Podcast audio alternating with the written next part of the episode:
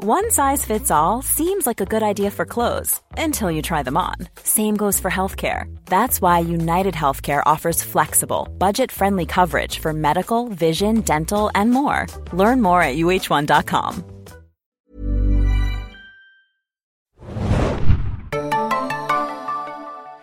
Herzlich willkommen, liebe Serienjunkies, zu einer neuen Ausgabe des Serienbiz Podcast. Mein Name ist Hanna und ich habe heute eine Spezialausgabe für euch vorbereitet. Und zwar geht es heute um Comic-Con. Und zwar Comic-Con San Diego, New York, vielleicht auch ein bisschen Deutschland. Aber ich habe einen Experten eingeladen, würde ich sagen. Oh und, lala. und zwar den Chefredakteur von Serienjunkies.de, den Adam Arndt. Ahoi, hoi. Hey. Ja, super. Also das erste Mal, dass wir wirklich jetzt intern einen Serienbiss aufnehmen. Äh, letzte Woche hatten wir ja die Showrunner von Babylon Berlin und nächste Woche kommen auch wieder, sage ich mal, klassische Serienbiss-Team. Ich dachte mir aber, da gerade Comic-Con New York stattgefunden hat und ich ja auch vor Ort sein durfte das erste Mal, ähm, gibt es noch einige Punkte, die besprochen werden müssen, die mich nämlich auch ein bisschen beschäftigt haben. Und zwar, Adam, vorweg, du bist ja unser Comic-Con-Experte. Was ist denn Comic-Con eigentlich für die da draußen, die es nicht wissen? Comic-Con ist die große äh, Nerd-Prom in den USA für mich meistens. Äh, ist eine große popkulturelle Veranstaltung. Früher mal äh, natürlich mit dem Sinn gestartet, äh, Comics zu promoten und so. In den 70er Jahren zum Beispiel die San Diego Comic-Con ganz äh, klein gestartet in so einem Hotelkeller, wo dann irgendwie so 100 Leute irgendwie sich versammelt hatten und vielleicht Star Trek ze zelebriert haben und so ein paar andere Comics. Wurde dann mit der Zeit immer größer und expandiert jetzt auch äh, regional ganz weit. Äh, Die bekanntesten beiden in den USA sind, glaube ich, die San Diego Comic Con äh, mit so 130 bis 170.000 äh, Teilnehmern, wie du ja, glaube ich, nochmal herausgefunden hast. Und äh, die New York Comic Con, was hattest du bei der New York Comic Con an Teilnehmerzahlen gesagt? Ich hatte 170 und jetzt 2016 sogar 180.000. Äh, ja, und die hängen nicht miteinander zusammen. Die eine ist eine Non-Profit Organization, nämlich die San Diego Comic Con, und die andere ist eine For-Profit Organization, das ist die äh, New York Comic Con. Ähm, also in der Organisationsstruktur schon mal große Unterschiede zwischen den beiden. Ähm, die eine wirklich eher kommerzieller ausgerichtet, die andere so auf äh, freiwilligen Basis und überhaupt so, na, da kommen natürlich viele Steuergelder rein für San Diego auch, aber im Grunde ist es eigentlich so eine Non-Profit Organization. Und wir hatten ja Comic-Con immer relativ früh schon auf, der, auf dem Kieker bei Serienjunkies.de, weil gefühlt die gesamte Serienwelt äh, im Sommer irgendwie nach San Diego fährt. Ja. Ähm, vielleicht kannst du mal beschreiben, ich erinnere mich noch an so ein, an so ein Jahr, ich glaube vor zwei, drei Jahren, wo ich glaube irgendwie 50 Panels stattfanden und wirklich alle, die Rang und Namen hatten, also von Game of Thrones, von jeder Marvel-Serie, äh, alle irgendwie da waren. Mhm. Erinnerst du dich noch an so Zeiten, wo irgendwie gefühlt, wenn da eine Bombe hochgeht, die Serienwelt äh, verschwindet? Ja, ich glaube, so seit 2008 und seitdem das Marvel Cinematic Universe irgendwie größer geworden ist, ist die Medienaufmerksamkeit auf San Diego auch sehr viel höher geworden. Ich glaube, es hat auch schon mit den X-Men angefangen, langsam Anfang der 2000er Jahre, aber da konntest du, glaube ich, noch so ganz normal dein Ticket kaufen, irgendwie äh, auf die Website gehen und dann äh, ein halbes Jahr vorher warst du glücklich und hast ein Ticket bekommen. Mittlerweile ist es so, äh, du gehst zu einem festen Termin auf die Webseite und die Karten sind innerhalb von Minuten äh, ausverkauft und dann machst du das Ganze nochmal mit Hotel durch und machst das Ganze nochmal mit Parking durch. Ähm, und tatsächlich sind in San Diego wirklich äh, so in den Jahren, ich glaube, mein Highlight-Jahr war so 2013 oder 14, da gab es halt so, so äh, Panels. Ich erinnere mich an das große X-Men Days of Future Past Panel, wo wir dann so äh, Bilder gesehen hatten, wo äh, der gesamte Cast von beiden X-Men-Generationen da war, aber natürlich auch so die erste Versammlung der Avengers, als sie vorgestellt worden sind, als die ganzen Darsteller da waren. Und dann natürlich auch aus der Serienwelt. Walking Dead ist da immer eine Präsenz, Game of Thrones, äh, Big Bang Theory hat immer irgendwie was Witziges, Simpsons im Animationsbereich und die ganzen Fox-Animationsserien. Also ich glaube, wenn du Fan bist und auch wenn du Berichterstatter bist wie wir, der über Serien spricht, dann führt eigentlich kein Weg an der Comic-Con vorbei. Aber es ist natürlich auch schwer zu schaffen für irgendwie eine einzelne Person. Es gibt ja US-Seiten, die dann irgendwie mit Hundertschaften gefühlt, glaube ich, anrücken und alles berichten, Genau. was möglich ist. Legen wir doch mal los. Ich fand das ja sehr wild. Ich habe dich ja die letzten Jahre haben wir dich natürlich immer hingeschickt, weil das ja auch einfach so dein dein Metier ist, wie wir gerade hören, gerade im Comic-Bereich.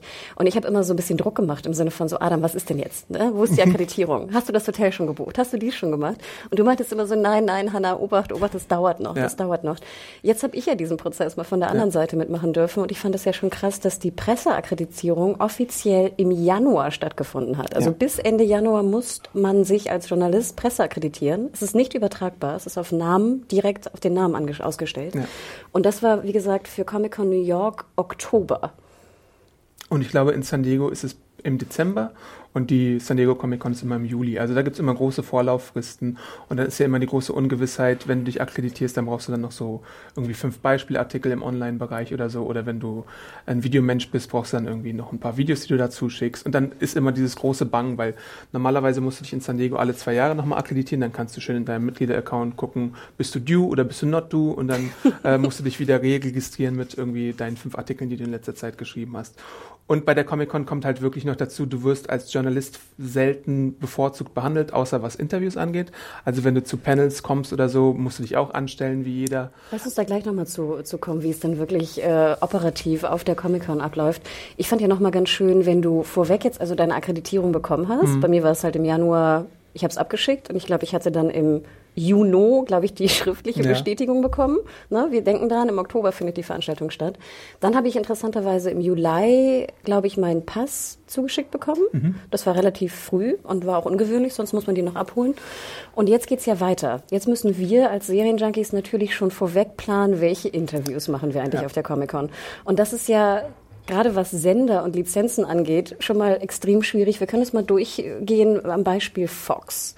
Wir haben, glaube ich, 10, 20 Sender und PR-Kontakte angeschrieben. Und es ging immer darum, okay, wir sind auf der Comic-Con, ne? Hallo, hallo, denkt bitte an uns, wenn ihr Presseanfragen mhm. kriegt. Und jetzt geht's los. Nehmen wir mal so ein Beispiel Akte X. Mhm. So, zweite Staffel startet in den USA. Dieses, Elfte Staffel meinst du? Äh, sorry, also die zweite, zweite Staffel neue, des Revivals, genau. ja. Und die Serie ist natürlich eine, eine Fox-Serie in USA. Mhm. Klar, lief jahrelang auf Fox.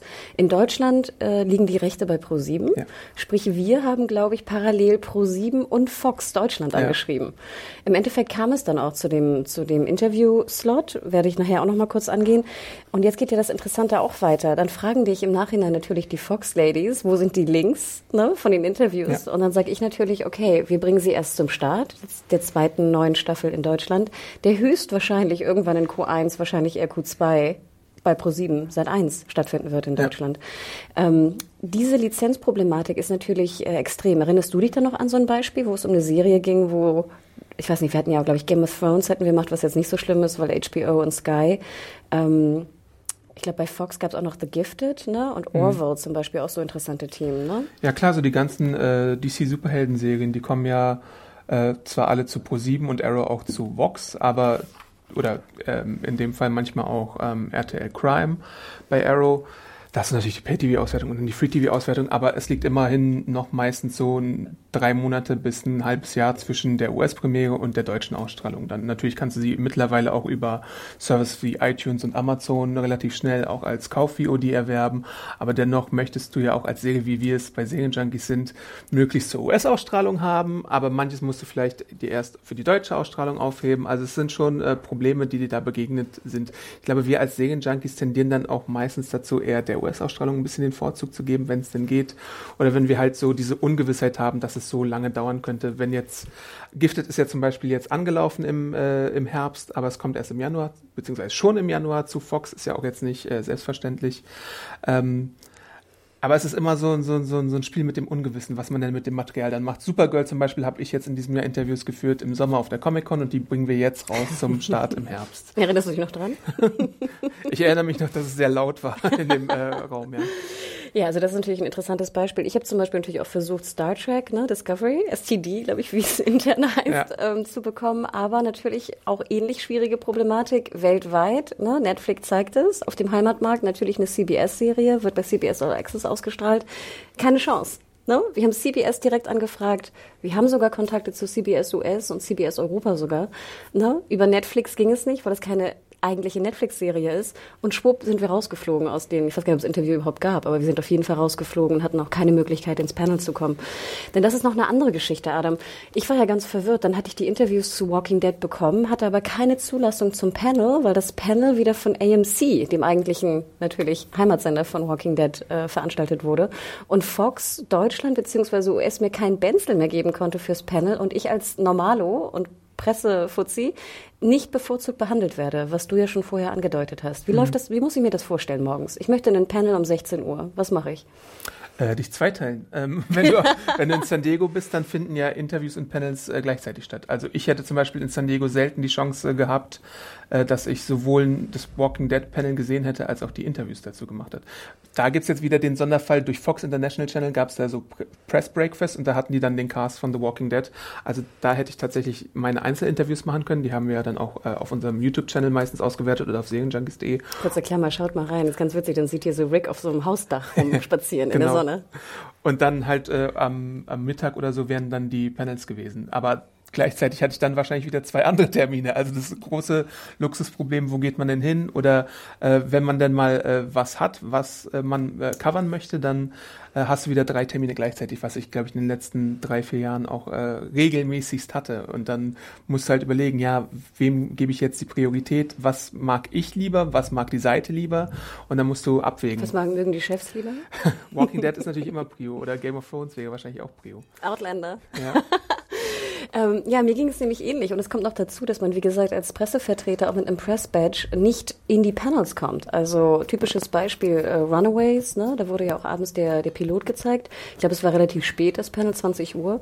Und theoretisch muss man ja morgens früh kommen. Manche schlafen da ja auch vor ja. der Tür. Wir dürfen nicht vergessen, es geht wirklich um Phantom. Und es sind wirklich, ähm, ich würde sagen, Hunderte, die da übernachten und morgens irgendwie äh, sich in die Schlange aufstellen. Und heutzutage kannst du dann sozusagen tappen. Du wirst dann freigeschaltet mit deinem Pass Pass und stellst dich dann abends wieder an, wieder in eine Schlange, um wieder in dein Panel zu kommen, bist aber angemeldet und kommst auf jeden Fall rein. Und dann gibt es noch so eine kleine Möglichkeit, eventuell von denen, die nicht gekommen sind, auch noch reinzukommen. Oder es gibt noch Plätze oder ähnliches. Denn früher, äh, man erinnert sich noch, es gab so Stories, dass dann Leute einfach sitzen geblieben sind in den großen Hallen. Ja, aber am Ende des Tages haben sie zumindest, also ich glaube, New York macht's auch. Aber am Ende des Tages räumt San Diego auf jeden Fall äh, die großen Veranstaltungshallen. Also um 19 oder 20 Uhr werden alle rausgeschickt, weil dann aufgeräumt wird und einmal feucht durchgewischt. Dann geht's am nächsten Tag weiter. Was in San Diego aber natürlich auch passiert ist, dass da gibt's diese äh, in den in den Schlangenschläfern auch.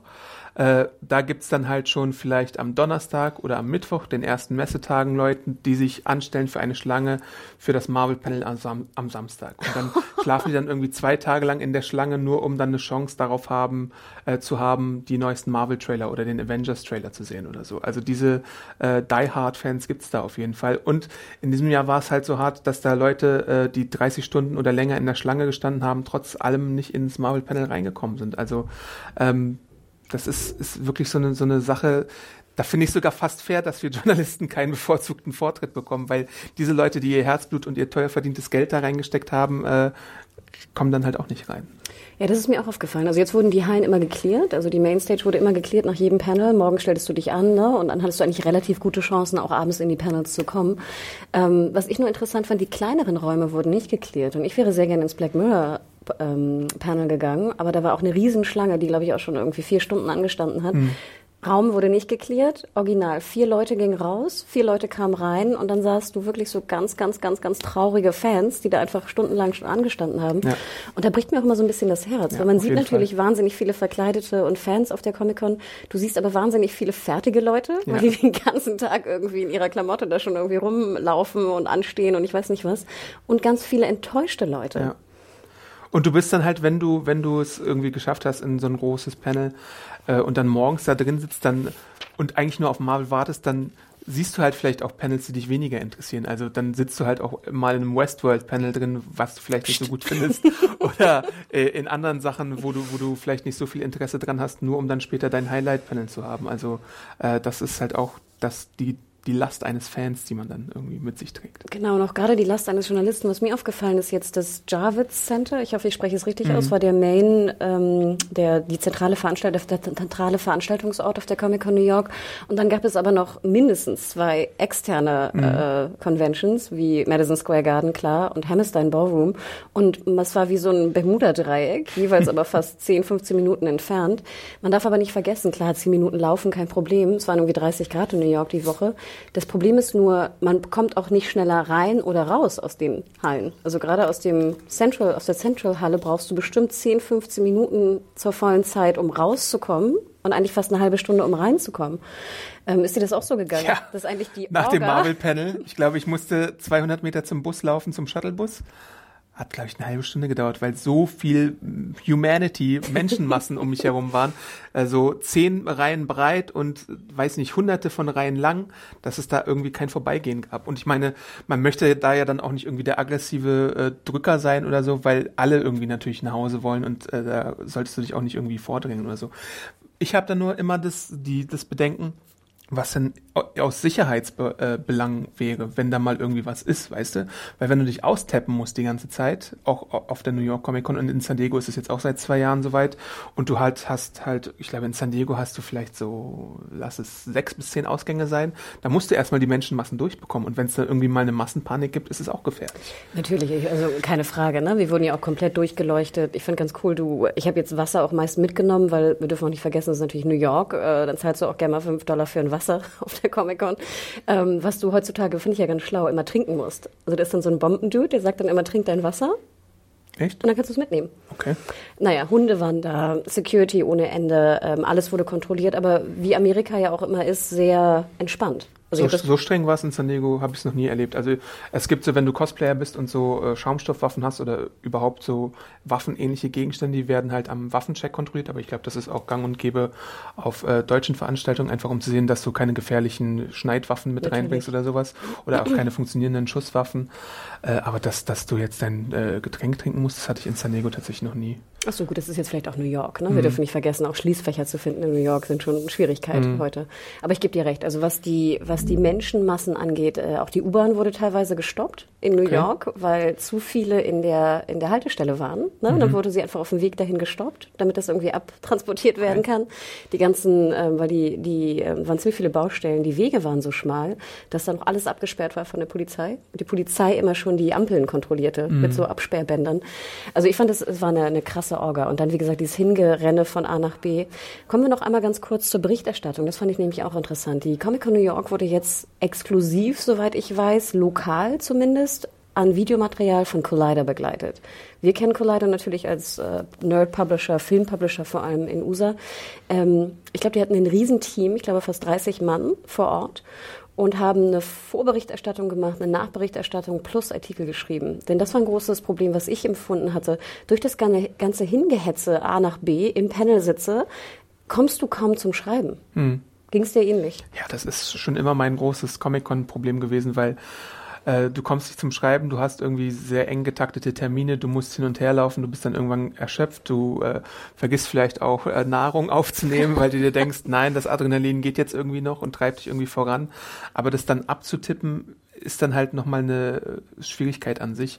Deswegen haben wir ja auch oft so den Ansatz gehabt, äh, mach lieber Interviews und so, weil das exklusive Inhalte auch sind, während es so Panel-Abschriften auch woanders gab und die können wir uns dann ja auch äh, vielleicht zur Vorlage nehmen oder Videomitschnitte gibt's ja auch dann teilweise von der San Diego Comic Con, wo dann ganz viele Leute irgendwie was mit Film oder natürlich äh, die US-Medien berichten da alle drüber. Deswegen ein Video, wo man dann selbst, selbst noch mit Arbeit reinsteckt oder ein Interview ist dann halt irgendwie ein bisschen wertvoller noch als, als die normale Berichterstattung. Berichterstattung. Deswegen hatte das jetzt auch, glaube ich, nicht so hundertprozentige Prio, dass es dann sofort raus müsste. Und es gibt ja dann auch immer so Probleme wie nicht nur, dass du geschafft bist, sondern auch, dass deine Internetverbindung im Hotel oder im Convention Center nicht mitspielt oder dass die Zeitverschiebung nicht mitspielt und du dann Kommunikationsprobleme mit zu Hause hast, so als äh, ausländischer Journalist, der dann irgendwo da ist oder weiß nicht, dass deine technischen Geräte auch mal spinnen können oder du irgendwas vergessen hast. Das ist mir auch in einem Jahr mal passiert, als ich glaube ich, äh, was war das, mein Auflader vergessen hatte, ja. wie so ein Idiot und dann mit der Handykamera äh, filmen musste, während alles ein bisschen instabil aussah beim Video. Äh, also da gibt's immer wieder, man lernt natürlich daraus. Es passiert einmal und dann lernt man hoffentlich draus und wendet das äh,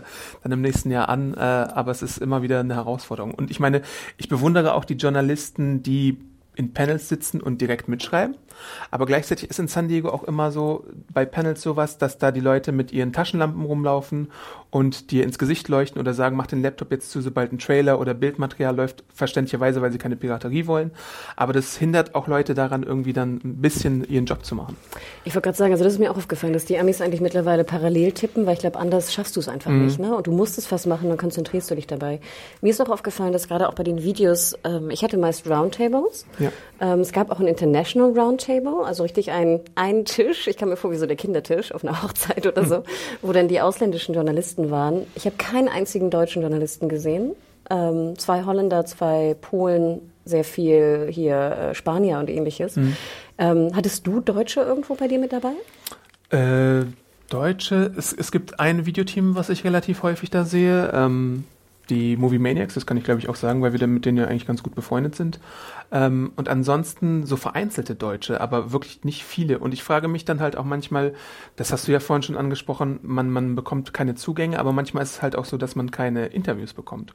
Und da frage ich mich manchmal, wie die, ähm, wie die Auswahl ist, wer denn Interviews bekommt, weil dann werden vielleicht manchmal kleinere Seiten bevorzugt und dann fast alle US-Seiten, auch wenn sie vielleicht nur Fanseiten sind. Und äh, du als einziger deutscher Berichterstatter, der vielleicht äh, die Serie, die die dann promoten, nach Deutschland bringen könnte oder was dazu berichten könnte, wirst dann halt äh, nicht eingeladen oder ausgesperrt oder so. Vielleicht ist es Willkür, vielleicht äh, ist es Berechnung, ich weiß es nicht, ich möchte nichts unterstellen.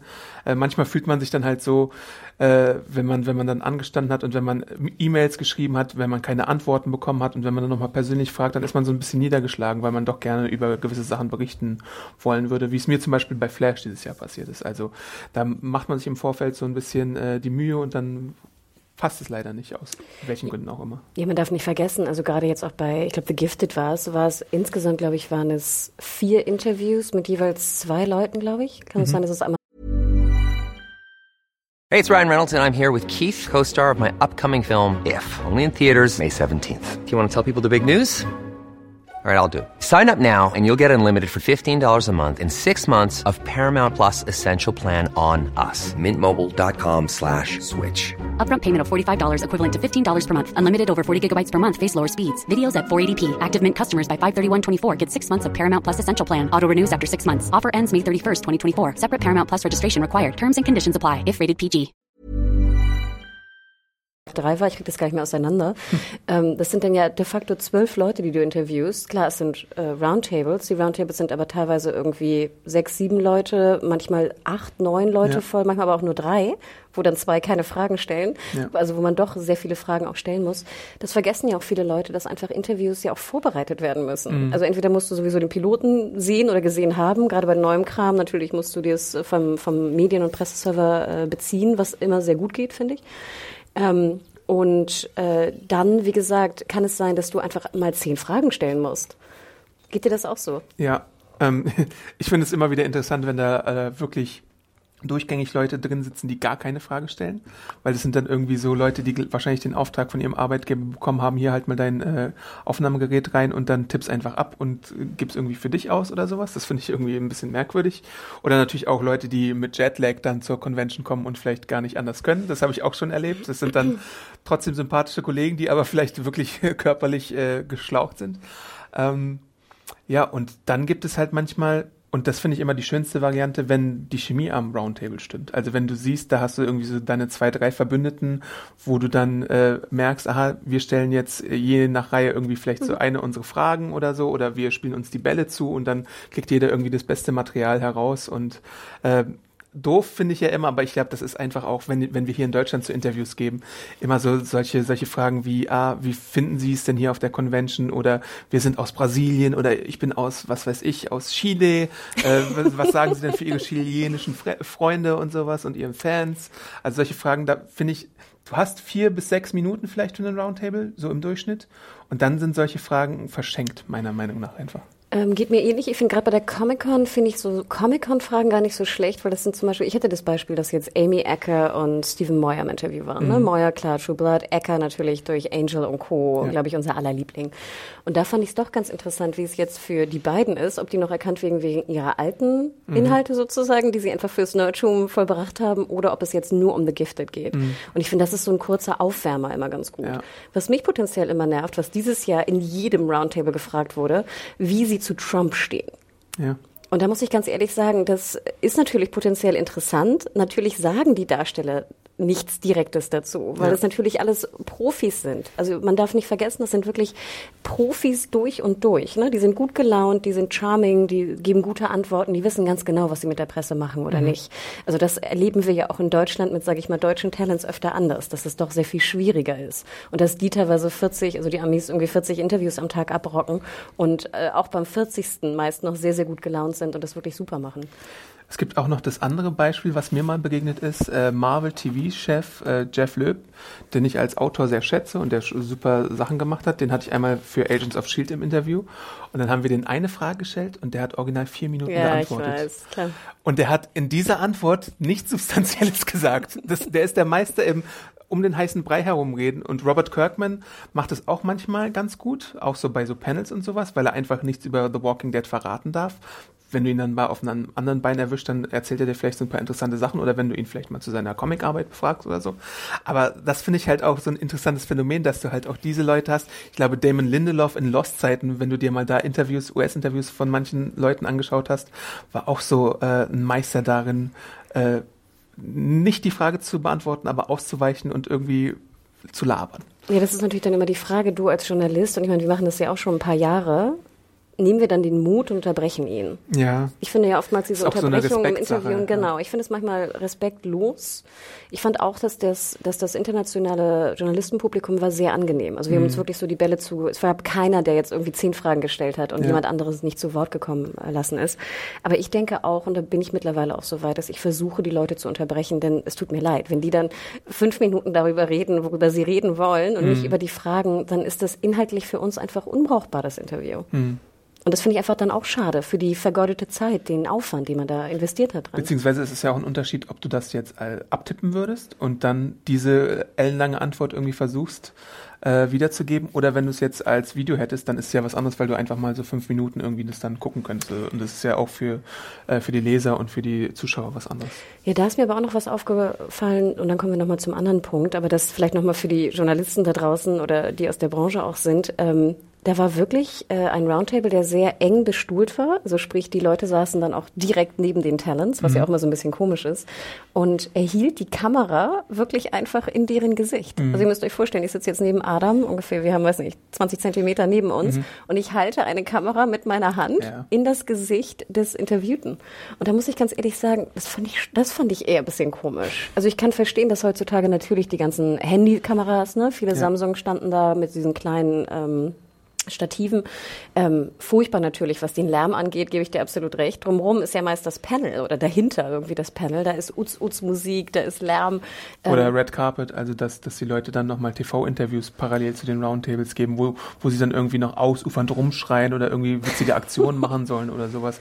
Es ist akustisch halt auch nochmal eine Herausforderung. Auch wenn du es dann später abhören möchtest, das Interview, oh. und dann vielleicht kein externes Mikro hast, dann äh, erklärt sich auch der Ton manchmal, der dann vielleicht ein bisschen suboptimal erscheint. Genau, also da müssen natürlich auch die User vielleicht auch Verständnis haben, dass das wirklich eine Comic-Con zu betreuen als Journalist finde ich eine Tour de Force. Also klar, für mich war das jetzt das erste Mal, deswegen war ich auch, ich habe Gott sei Dank wurde ich von dir sehr, sehr gut gebrieft, Adam. Ich danke dir. Ohne Bitte? deine Informationen vorweg und die ganze Planung, weil du musst einfach vorweg auch unfassbar viel planen. Eigentlich ja. musst du auch drei Tage lang vorher das ähm, Programm studieren, hm. denn auch gerade, ich meine, das Programm ist ja riesig. Also das ist ja zig Seiten lang, ähm, wo du wann hingehst, wie die Wege sind, wo du wie hinkommst, was jetzt wichtiger sein könnte als das andere, wie hoch die Wahrscheinlichkeit ist, dort reinzukommen kommen, wo du dich morgens ab äh, ne, tappst. Ja. Also generell, wenn jemand da draußen ist als Journalist, der gerne Comic-Con betreuen möchte, US oder äh, San Diego oder ähm, New York. Es ist wirklich sehr viel Arbeit vorweg und währenddessen ist es wirklich Wahnsinn. Und wenn der, der Chefredakteur dann verlangt, irgendwie liefert dann zehn Artikel am Tag, ist es nicht machbar. Hm. Deswegen bei uns auch die Arbeitsteilung. Berliner äh, Office macht äh, die, die ja, ne? harte Arbeit, also die die normale, reguläre Arbeit und dann ist dann halt einer vor Ort. Genau, und meistens Samstag, Sonntag äh, ab 16 Uhr ist dann Highlife. Ja. Vielleicht noch eine letzte Frage für dich, Adam, dann entlasse ich dich auch. Es gibt ja auch eine Comic-Con in Deutschland. Ja. Ähm, es gibt da einmal die Comic-Con Germany ja. und die German Comic-Con, genau, soweit ich das verstanden habe. Ähm, die eine, glaube ich, ist Stuttgart. Ja. Und die andere ist der Rest. Also ich glaube Stuttgart und auch noch so ein paar andere Bereiche. Die eine wird von der FedCon-Organisation auch betreut und die andere von so einer etwas äh, neueren Organisation, äh, die jetzt auch in Berlin schon zum zweiten Mal jetzt im Oktober war. Da war ich ja dann auch kurz diesmal in diesem Jahr. Im letzten Jahr hatten wir ein bisschen mehr Zeit, aber diesmal äh, urlaubsbedingt und so und auch von mir meine Zeit äh, bedingt äh, nicht so viel Zeit, aber die sind dann halt ein bisschen anders ausgerichtet als diese großen amerikanischen Comics-Cons, würde ich sagen, weil äh, die ziehen die oder wollen die Zuschauer mit äh, den Stargästen ziehen aus Film und Fernsehen. Also jetzt nicht, dass du da irgendwie eine ganze Säge hast, sondern dann sind da vereinzelte Menschen da. Zum Beispiel irgendwie in diesem Jahr in Berlin waren viele Leute aus Game of Thrones da. Also dann war zum Beispiel Theon, der Darsteller von ihm da, oder äh, Clarice von Houten war da. Ähm, dann konntest du dir so einen Group-Shot machen mit dem eisernen Thron und dann äh, ein paar äh, Euro dalassen. Ich glaube 150 bis 200 Euro. Wie bitte? Ja, wenn du die vier Darsteller alle wolltest mit dem eisernen Thron darüber holen sie dann halt ihr äh, Geld rein, genauso wie für Autogramme und normale private Fotosessions. Aber das ist ja, glaube ich, ein europaweites Problem, äh, Phänomen, nicht Problem. das war ein kleiner Versprecher. Und das gibt es, glaube ich, auch in USA auf kleineren Conventions. Da, das, das macht ja die FedCon, glaube ich, auch äh, so, dass sie dann irgendwie, was weiß ich, wen hatten sie da bei dir zum Beispiel? Benedikt Dick Benedict oder so. Oh, sie hatten große, auch Shatner und so. Also genau. da sind wirklich die großen Leute. Leute. Nee, ich gebe dir absolut recht, Adam. Wir waren, genau, letztes Jahr war ich auf der Berlin Comic Con. Ich hatte immer das Gefühl, ich glaube, der Eintritt war nicht so teuer, 20 mhm. Euro. Ja. Aber es ging eigentlich, primäres Ziel der Con war eigentlich dem Fan Geld aus der Tasche zu ziehen. Ja. Und das klingt jetzt sehr hart von mir, aber das fand ich jetzt zum Beispiel bei der New York Comic Con nicht so, weil es gab viele, es gab eine Westworld Experience, es gab eine Lore Experience, es gab ja. viele so Experiences, die du auch machen konntest. Du musstest natürlich höllenlang anstehen. Und ich rede jetzt von Stunden, also ja. in Stunden anstehen. Aber du konntest, fand ich, relativ viel machen. Das wirkte nicht so, du bist jetzt nur hier, um 150 Euro für, für das Autogramm zu zahlen. Ja. Das ist halt das Ding. Zeit ist dann natürlich auch Geld. Und bei, bei in San Diego gibt es auch ganz viele Sachen, die du innerhalb der Convention machen kannst und auch außerhalb der Convention. Da gab es dieses Jahr Blade Runner und Amazon hatte einen riesigen Stand und früher gab es auch schon die Adult Swim Sachen, die dann auch bis in die tiefe Nacht noch Sachen gemacht haben. Im Baseballstadion gab es Halligalli. Bei meiner ersten San Diego Comic Con gab es, glaube ich, so eine sogenannte Walking Dead Escape Tour, wo du dich von Zombies durch so einen Abenteuerspielplatz jagen konntest. ähm, also da gibt Sachen, die du machen kannst, ja und du könntest auch prinzipiell ohne einen Cent auszugeben, außer vielleicht für Essen oder so, deinen Spaß haben auf der amerikanischen Comic-Con, würde ich sagen. Auch so als, als Gast einfach.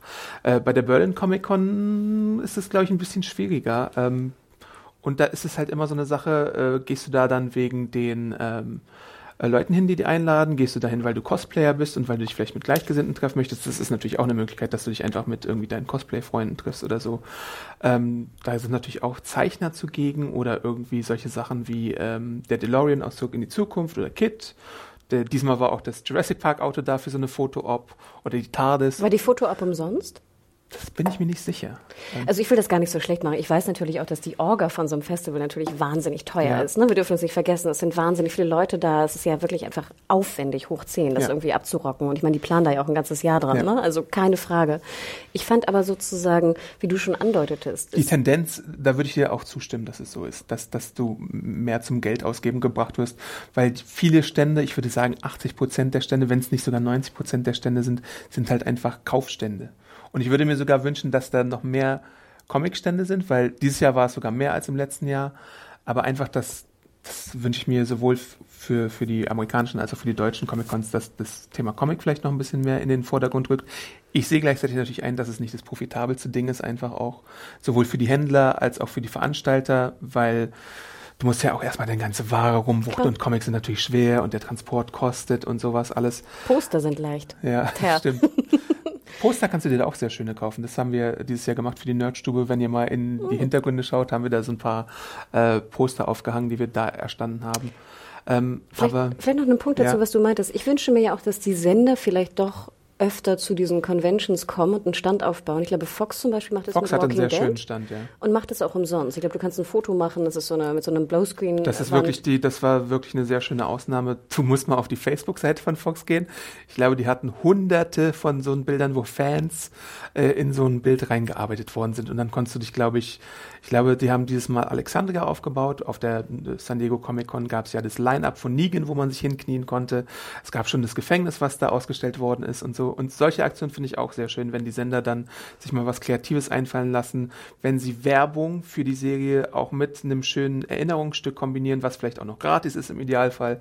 Ähm, Also so ein, so ein Ding ist immer schön. Weil ich denke, auch wenn jetzt mehr Sender das tun würden, wie auch Fox es in Deutschland macht auf den Cons, dann würden ja auch die Veranstalter mehr Geld durch die, durch die Sender und, und Aussteller auch, ja. gewinnen ja. und dann vielleicht so ein bisschen diesen Druck auch verlieren, dem, dem Besucher einfach für jeden für, ja. ne, so viel Cent aus der Tasche, also einfach es so teuer zu machen für den User. Ähm, ja, finde ich einen schönen, schönen Punkt. Ähm, Comic-Con Berlin wird ja auch nächstes Jahr wieder stattfinden. Diesmal Sein in einer anderen äh, äh, Ach, Location, echt? ja. Ich glaube, sie ziehen um vom ICC zur Station oder Station äh, am Gleisdreieck. Ach, stimmt, hattest du erzählt. Sehr schöne Location. Gamescom, bekannt. Okay, ähm, ich bin gespannt, wie das wird. Gefühlt, ich war ja nur kurz da tatsächlich, aber gefühlt war es ein bisschen weniger äh, los als beim letzten Mal obwohl da mehr Game of Thrones Leute da waren. Ich dachte, wenn, wenn Game of Thrones kommt, äh, ist das Interesse vielleicht höher. Aber ich denke mal, wenn du so jemanden aus Supernatural, aus The Walking Dead noch dazu holst oder so, also alleine wenn du Misha Collins hättest oder wenn du vielleicht mal einen Norman Reedus hättest, ne, ich glaube, dann würden dir die Fans noch mehr die Bude einrennen und ähm, auch mehr Aufmerksamkeit noch auf solche Veranstaltungen ziehen. Was war denn dein schönstes Erlebnis von deinen sechs äh, Comic-Con San Diego Erlebnissen, an das du dich am liebsten erinnerst? Ähm, es war so ein Zufallserlebnis, würde ich sagen. Ich weiß, ich glaube, es war so vor zwei Jahren oder so.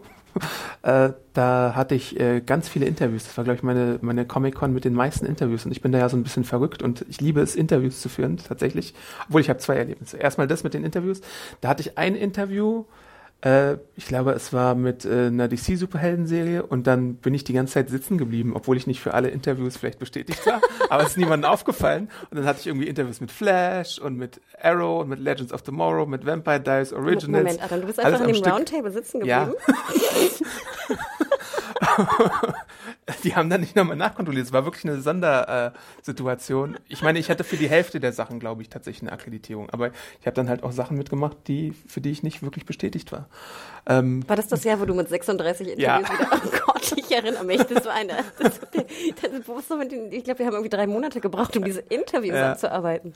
Und das zweite war letztes Jahr die äh, Warner Brothers Party, äh, beziehungsweise dieses Jahr die Warner Brothers Party, wo ich halt diese Einladung bekommen habe. Ich glaube, ich hatte auch schon mal im Podcast mit Felix in der Nerdstube kurz darüber äh, berichtet, äh, wo Warner Brothers TV eingeladen hatte äh, in San Diego in so eine Location und äh, dann alle TV-Stars waren von Supernatural über Arrow und Supergirl, Riverdale, alles mögliche war da. Damon Lindelof, äh, Frank Miller war da, der Zeichner, John Romita Jr., Jeff Jones. Ähm, also das war einfach schön, weil ich da irgendwann rumgehen konnte und äh, lauter Selfies schießen konnte mit den ganzen Leuten. Das war äh, surreal irgendwie für mich. Ja, ich erinnere mich komischerweise noch gut an die ersten FedCons, die ich gemacht habe, mit Christian damals noch. Ich glaube 2010 meine erste mhm. in Bonn oder Köln, ich weiß nicht genau, wo sie war, ich glaube in Bonn damals noch.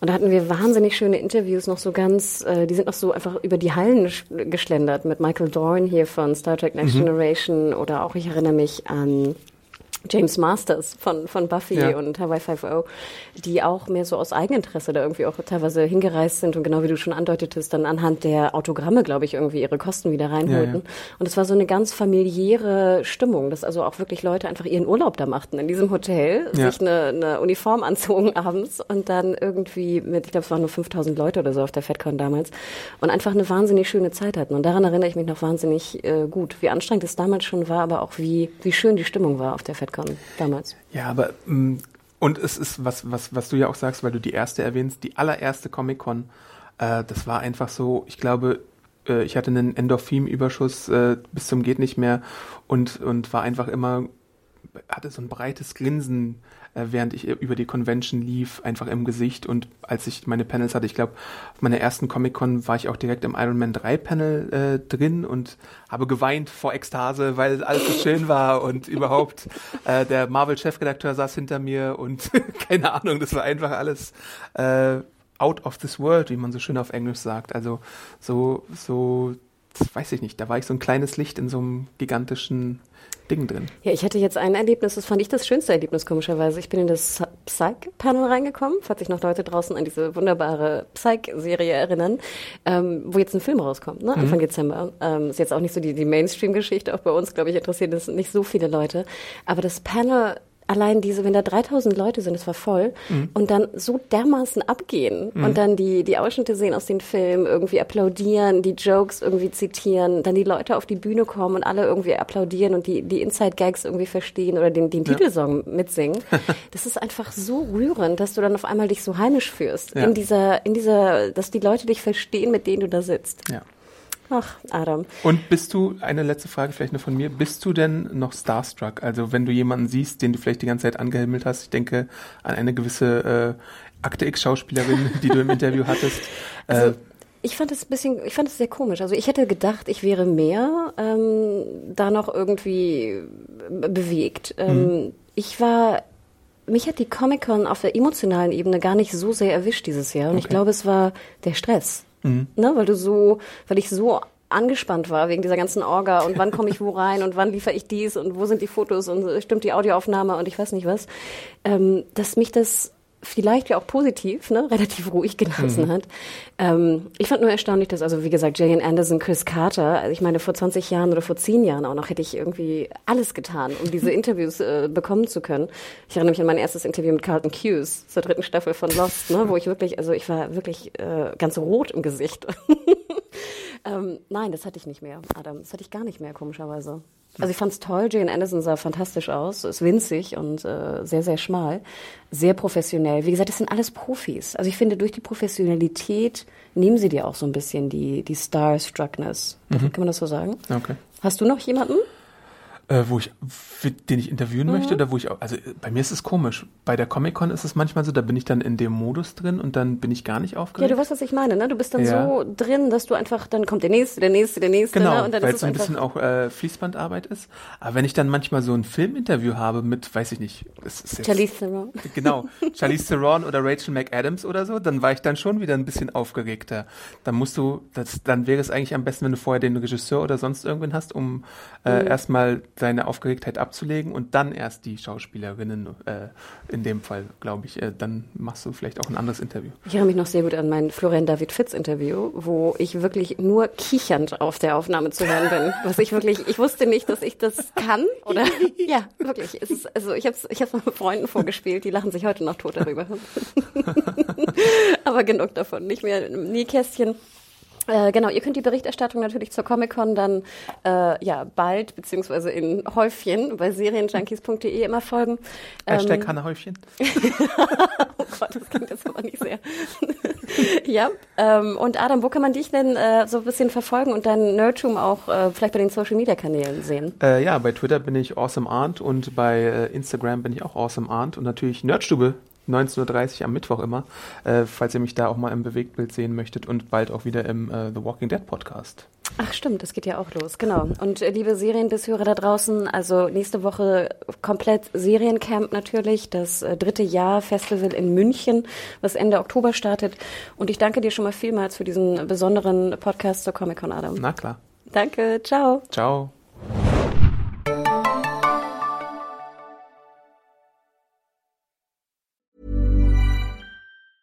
Even when we're on a budget, we still deserve nice things.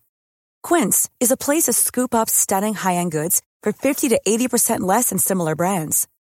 They have buttery soft cashmere sweaters starting at $50, luxurious Italian leather bags, and so much more. Plus, Quince only works with factories that use safe, ethical, and responsible manufacturing. Get the high-end goods you'll love without the high price tag with Quince. Go to quince.com/style for free shipping and 365-day returns.